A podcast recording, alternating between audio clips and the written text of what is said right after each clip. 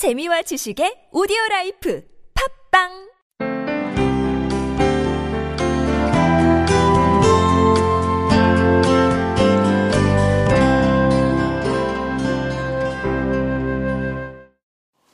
제가 그 언론인 시절에 참 그 많은 갈등의 현장을 보게 되었어요. 어제 뭐 이렇게 100만 명이 모였다고 하지만은 87년도인가요?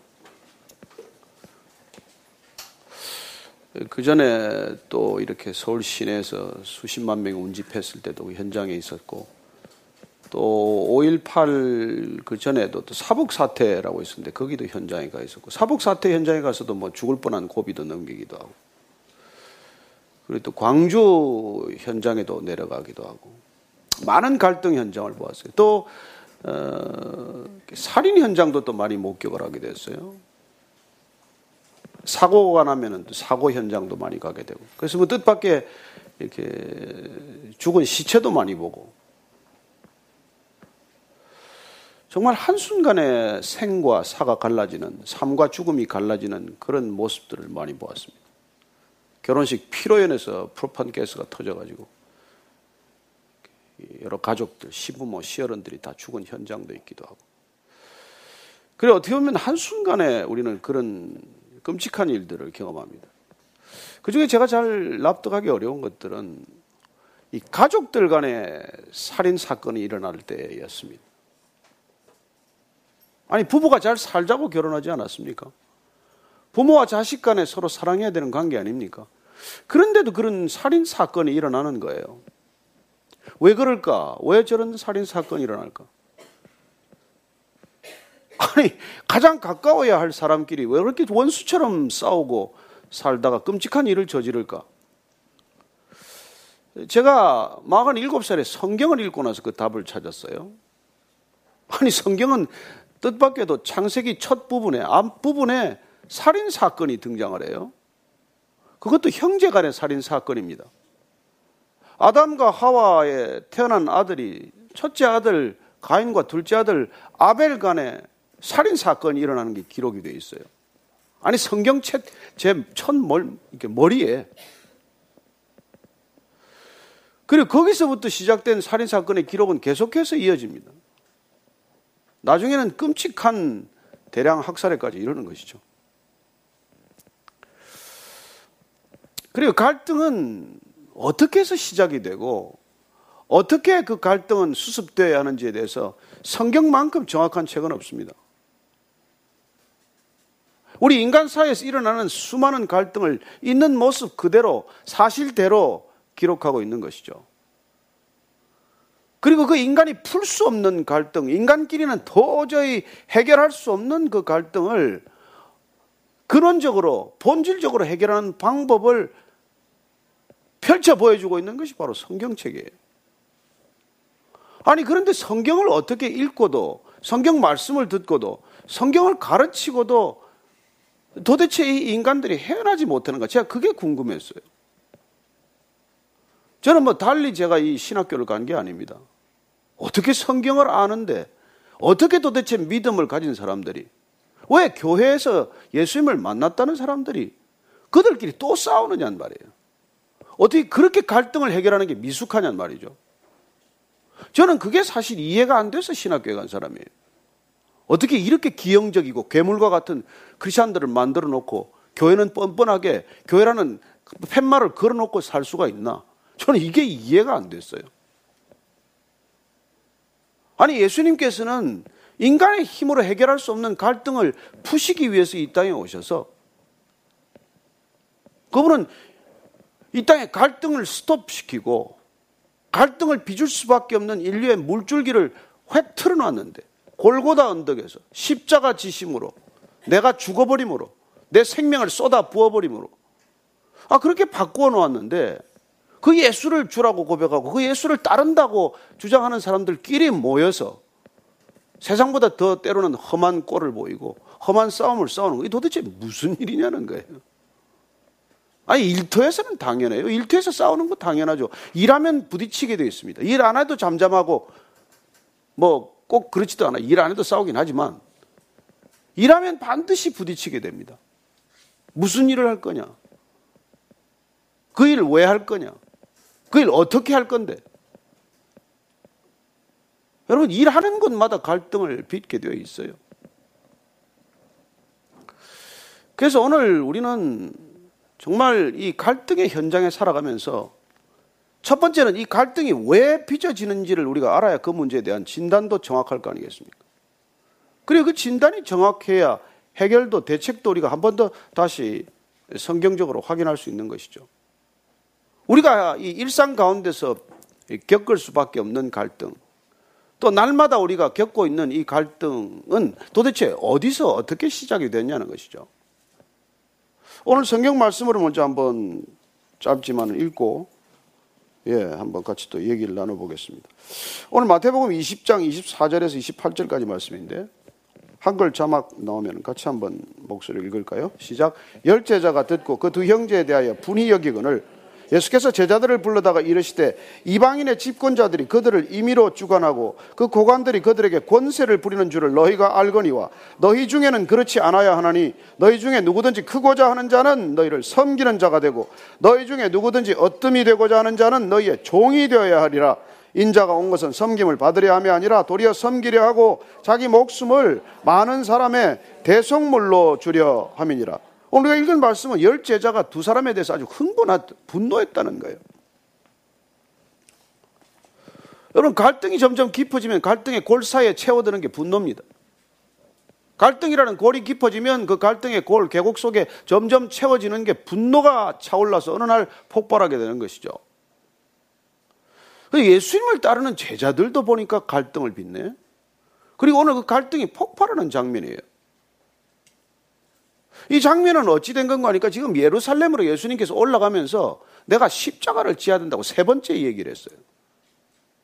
벌써 이미 두 번 얘기했고 오늘 십자가를 지러 내가 가야 되는데 가고 나면 내가 이런 핍박을 받고 그렇게 십자가에 끔찍히 죽고 그리고 내가 사흘 만에 다시 살아나야 될 것이다. 이런 얘기를 했는데 이런 얘기를 한 그 현장 그 일이 직후에 두 제자의 어머니가 아들 둘 데리고 찾아온 거예요. 야고보와 요한이라는 제자가 어머니 그 야, 야고보와 요한의 아버지는 세베데라는 분이 미스터 세베데고 그 아내니까 미세즈 세베데죠. 뭐. 미세스 세베데가 두 아들 데리고 예수님께 와서 청탁을 하는 거예요. 예수님이 예루살렘 지금 올라가면은 내 두 아들 좀 챙겨 주십시오. 얘들이 주님 보통 애들이 아닙니다. 사실 먹고 살 만한데 주님 따라가지 않았습니까? 우리는 배도 있고 그물도 있고 이런 애들인데 주님 이번에 따라가서 지금 3년간 따라다니다가 이제 예루살렘 가면 예수님께서 참 큰 보좌에 앉으실 텐데 그 왕위에 앉으면 오른쪽 왼쪽에 좀 아들 둘이 좀 앉혀주세요. 예수님이 기가 막혀서 너희들 내가 받는 잔을 받겠느냐? 내가 받는 지금 고난 받으러 가는데 그거 받겠냐? 그리고 그 자리는 내가 주는 게 아니라 하나님 내 아버지께서 주온다고 그렇게 말씀을 해주세요. 이 상황을 들은 열제자가 흥분한 거죠. 아니 어떻게 저자들이 지금 예수님 오른쪽 왼쪽에 앉겠다고 할 수가 있냐? 우린 뭐 개털이냐? 우린 뭐냐 도대체? 그래서 속이 부글부글 끓기 시작하는 거예요. 그래서 지금 이상한 기류가 형성이 된 겁니다. 아니 열두 제자들 데리고 지금 십자가 지러 올라가는데 지금 그 십자가를 지는 게 무슨 뜻인지도 제대로 모르고 십자가 지러 간다는 예수님이 예루살렘 가면 무슨 큰 영광이나 받는 걸로 지금 생각을 해서 그래서 그 왼쪽 오른쪽에 지금 서로 앉겠다고 자리 로비를 하고 앉았으니 예수님들 속이 터지지 않겠습니까? 그래서 다 데리고 하시는 말씀이 이 말씀이에요. 너희들 세상에서는 권력을 추구하고 있다. 세상 사람들은 다 권력이 목적이야. 사람 다스리는 게 목적이에요. 섬김 받는 게 목적이에요. 대접받는 게 목적이다. 그러나 너희들은 그렇게 살아서는 안 된다는 거예요. 너희들이 가는 길은 그 길이 아니라는 것입니다. 여러분, 왜 권력이 필요합니까? 명분은 백성을 섬기기 위해서라고 말해요. 왜 정치하겠다고 전할립니까? 왜 권력을 요구합니까? 국민을 섬기겠다는 거예요. 예수님께서 그렇게 말하지 않습니다. 저들은 섬김을 받기 위해서 권력을 길을 추구하는 사람들이라고 말해주는 것이죠. 저는 정치부 기자를 10년 했어요. 정치인들 뒷면을 들어가 보면 정말 구역질 나는 모습들이 한두 개 아닙니다. 뭐 지금 다 드러나고 있지만. 그리고 권력이 왜 필요하냐는 거예요. 지금 이 사람들이 다투고 있는 이유는 왜 이 사람을 권력자에 비유해서 말해요? 여러분, 모든 다툼이 있는 것은 권력 다툼이에요. 그리고 그 싸움의 본질은 누가 더 큰지를 다투는 겁니다. 누가 더 중요하냐는 것이죠. 여러분, 이 세상의 모든 문제들 대부분은 내가 더 중요해야 한다고 생각하는 사람들이 만듭니다. 이 세상의 숱한 문제들은 내가 좀 더 큰 자라고 생각하는 사람들이 일으키는 문제예요. 거의 전부 문제들은 내가 섬김을 받는 입장이어야 한다고 생각하는 사람들 때문에 생기는 거예요. 문제가 있습니까? 갈등이 일어나고 있습니까? 그 모든 갈등의 이면에는 내가 더 중요하다고 생각하는 문제라는 것입니다. 예수님께서 그렇게 말씀해 주세요. 집에서도 그런 문제는 일어납니다. 일터뿐만이겠습니까? 왜 집에서 자꾸 부딪힙니까? 누가 더 중요하자는 거예요? 남편입니까? 아내입니까? 누가 더 큰 사람이냐는 거예요. 그래요. 갈등이란 여러분 꼭 국회에서만 있는 게 아닙니다. 갈등이란 꼭 서울 시내 뭐 종로 한복판에서 서울 시청 앞에서만 있는 게 아니에요. 내가 더 커져야겠다. 내가 더 중요하다. 내가 섬김을 받아야 된다. 나는 대접받을 사람이다. 생각하는 사람들이 있는 곳은 모두 다 갈등의 현장이에요.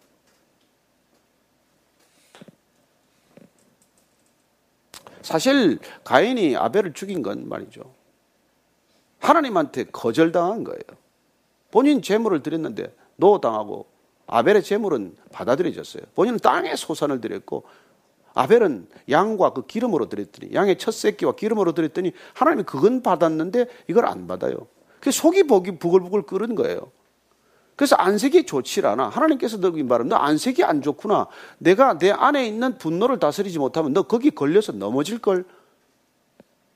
근데 결국은 걸려서 넘어지는 게 살인 사건이에요. 예수님께서는 살인의 이런 동기를 더 단순하게 말씀하십니다. 너 사람들을 조롱하고 경멸하고 욕하고 비난하면 그게 곧 살인하는 거라고 말씀해 주세요. 여러분, 살인까지 우리는 안 가지만 살인의 동기는 우리 안에 다 축적되고 있는 거예요. 다만 칼을 휘두르지 않고 그냥 말을 휘두르거나 내 혀를 휘두르는 정도에 그치는 사람. 그리고 그런 차이는 있을 망정 우리는 그 안에 있는 것들이 어떻게 부글부글 끓어오는지를 내 스스로 지켜보지 않으면 하나님께서 그걸 다스리지 않으면 내가 그 죄를 다스리지 않으면 내가 그 분노를 다스리지 않으면 너는 기어이 일을 저지르고 말 거라고 말씀해 주시는 것이죠.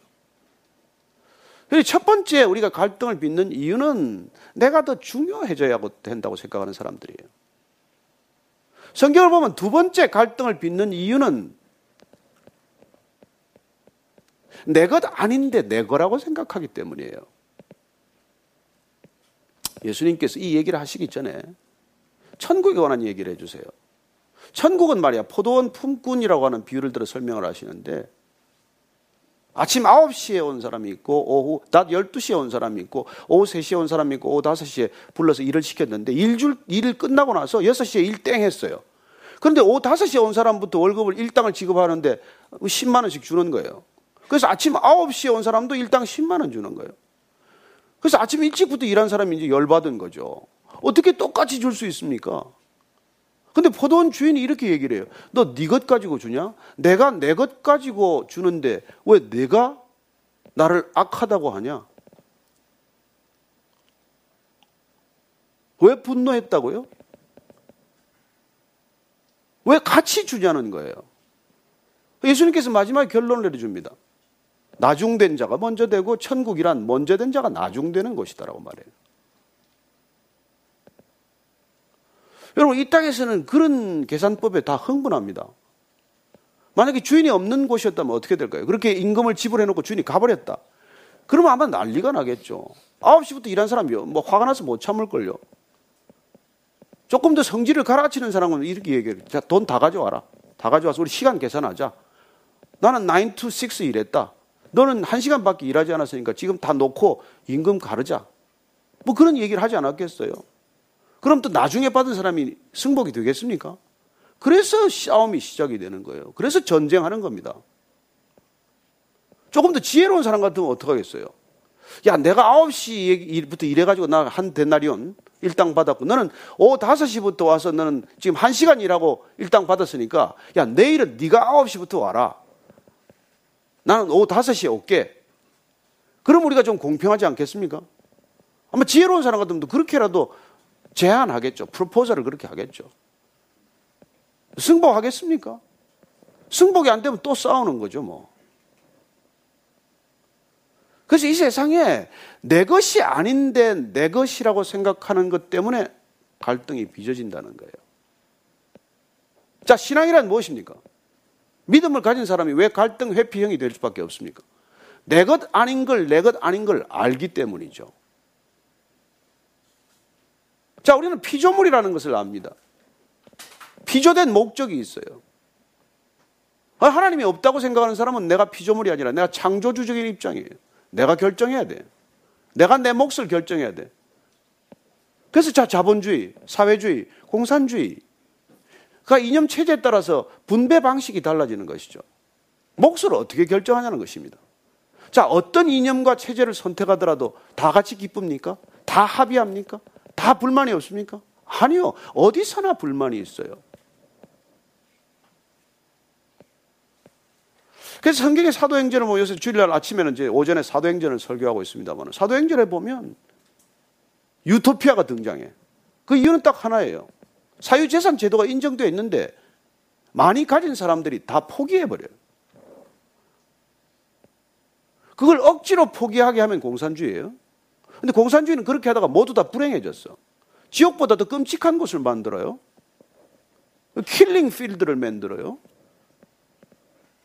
그러나 자본주의도 지금 완전 턱까지 왔어요. 폭발 직전입니다.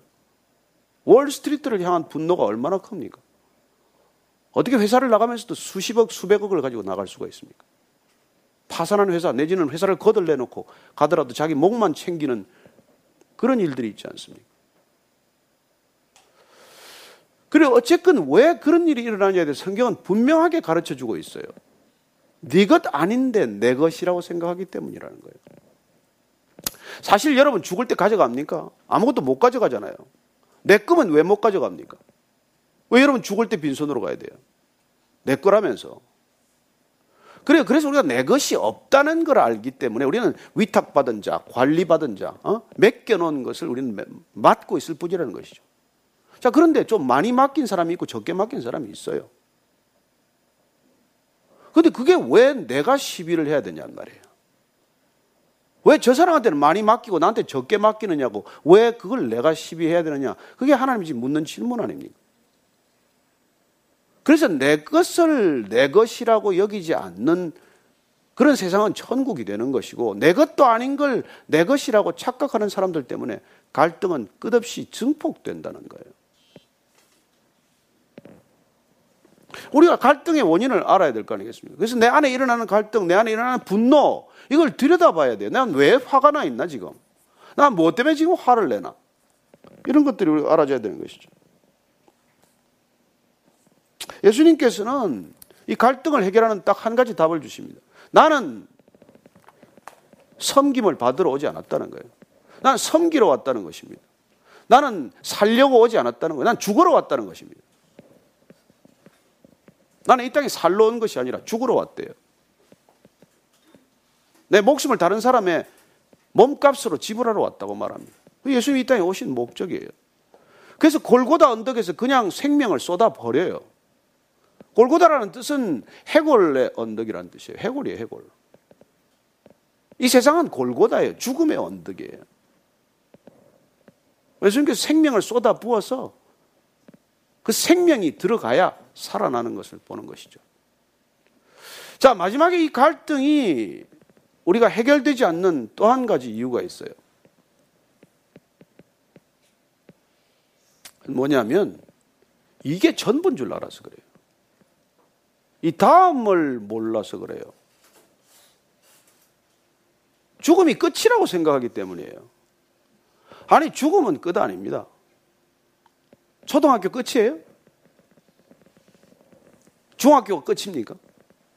고등학교가 끝이에요? 대학 가면 다 끝난 겁니까? 직장 가지면 끝입니까? 결혼하면 끝이에요? 자식 낳으면 끝입니까? 어디가 끝이에요? 우리가 잠시 사는 이 시간에도 끝이 없듯이 우리는 죽음도 끝이 아닙니다. 어리석은 사람은 죽음이 끝이라고 해요. 그래서 우리가 만약에 이 다음에 어떤 것이 기다리고 있는지를 알면 우리는 여기서 그렇게 싸우지 않고 갈등을 빚지 않는다는 거예요.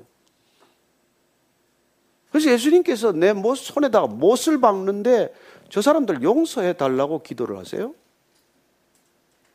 스테반이라는 사람은 돌이 막 날아와서 돌에 맞아 죽어가면서도 돌 던지는 사람들을 위해서 기도해요. 저들을 용서해 달라는 거예요. 왜요? 저들은 무엇을 하는지 모릅니다. 라고 기도합니다. 아니, 못을 받고 있는데 왜 못을 박는지 모른다는 거예요. 돌을 던지는데 왜 돌을 던지는지 모른다는 거예요. 여러분, 모르는 사람하고 어떻게 싸웁니까? 여러분, 아이들하고 싸우세요? 우리는 모르는 사람들을 불쌍히 여기게 됩니다. 어린아이가 그냥 손에 쥔 걸 뺏길 때 그냥 울고불고 하면 그걸 안타깝게 여기는 것이죠. 장난감 가지고 죽기 살기로 그냥 그걸 어쩔 줄 모르면 우리는 불쌍하게 여기는 거 아니에요. 그래서 우리는 아이들하고는 갈등을 빚지 않습니다. 어른은 아이들하고는 싸우지 않아요. 왜 싸우는지 아시겠습니까? 왜 다투는지 아시겠어요? 왜 예수님께서 로마 당국하고 안 싸운지 아세요? 아니 민족적 지도자가 되려면 로마 제국하고 싸워야죠. 붙어야죠. 그분은 왜 유대교라는 전체적인 시스템하고 안 싸운 줄 아세요? 그냥 당하기로 결정하고 왔어요. 그러니까 우리가 예수님을 안다. 적어도 예수님의 나는 제자를 한번 되어보겠다. 그리고 예수님을 한번 내가 알아보겠다. 이런 사람들은 이 세상에 근본적으로 갈등을 빚는 유형이 달라져요. 그래서 예수님을 안다는 게 너무 중요하다는 거예요. 왜냐하면 그분은 갈등을 단순히 피하지 않아요. 그분은 갈등의 현장에 뛰어들었습니다. 그분은 이 갈등을 지배하는 구조에 들어가기 위해서 뭐 왕궁에 태어난 것도 아니고 그분은 말 구유 마국간에 태어났어요.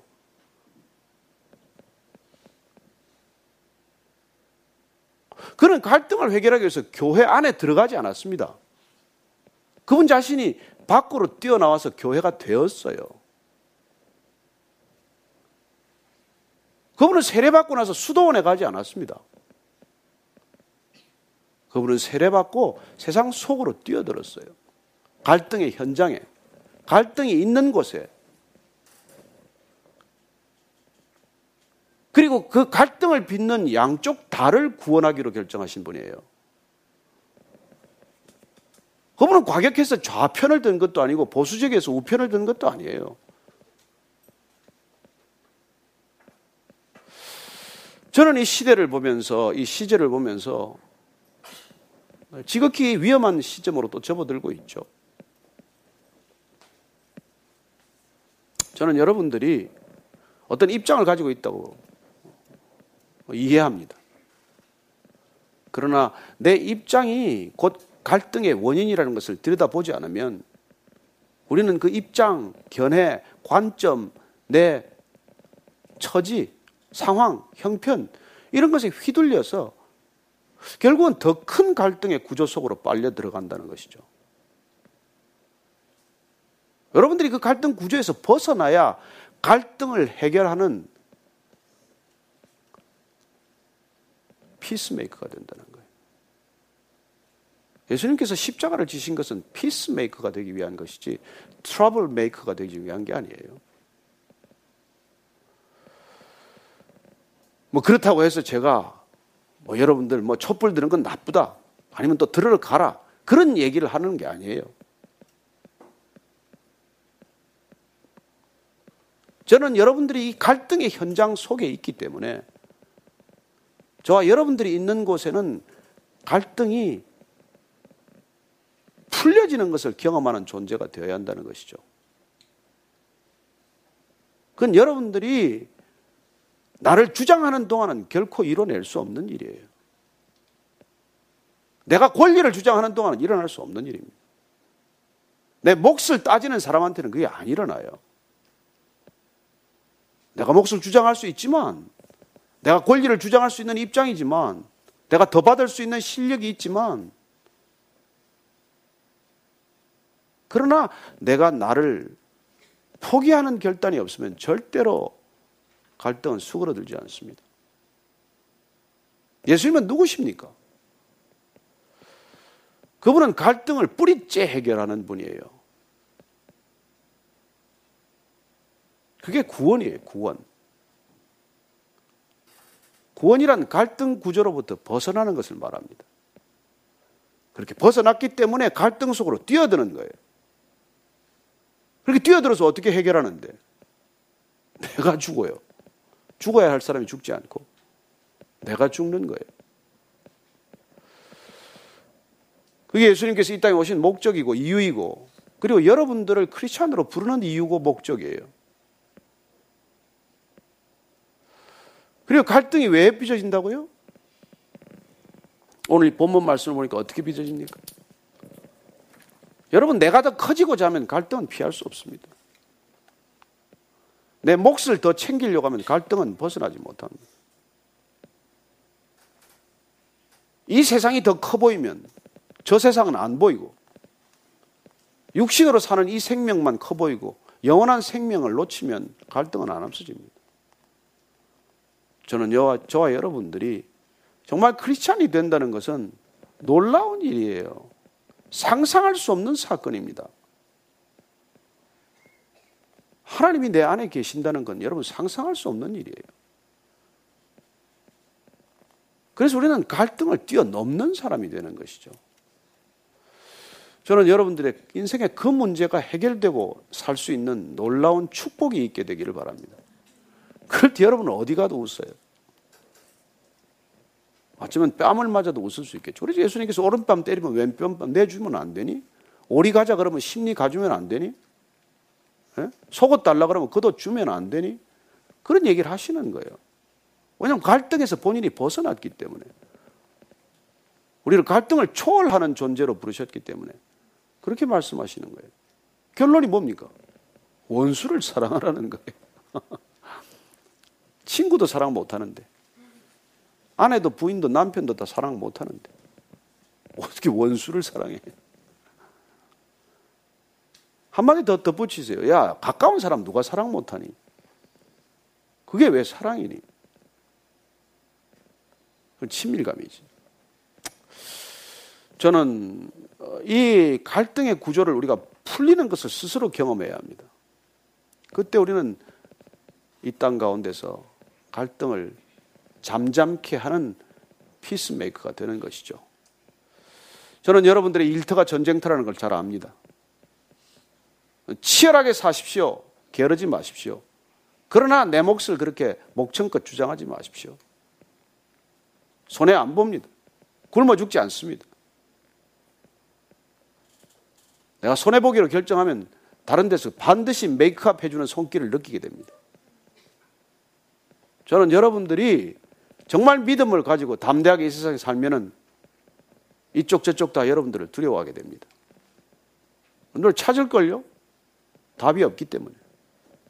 출구를 모르기 때문에. 답답하기 때문에. 지혜로운 저와 여러분들 되기를 축원합니다. 기도하겠습니다. 하나님 아버지, 주님께서 정말 이 일터 속에서 그리스도인으로 살아간다는 것이 그렇게 영적인 삶을 산다는 것이 어떻게 사는 것인지, 이 갈등 구조에서 어떻게 벗어나는 것인지, 벗어나서 그 갈등 속에 왜 뛰어들어야 하는지, 그리고 그 갈등을 어떻게 풀어내야 하는지 오늘 밤 가르쳐 주신 줄로 믿습니다. 깨달음이 삶이 되게 하여 주옵소서 예수님 이름으로 기도합니다. 아멘.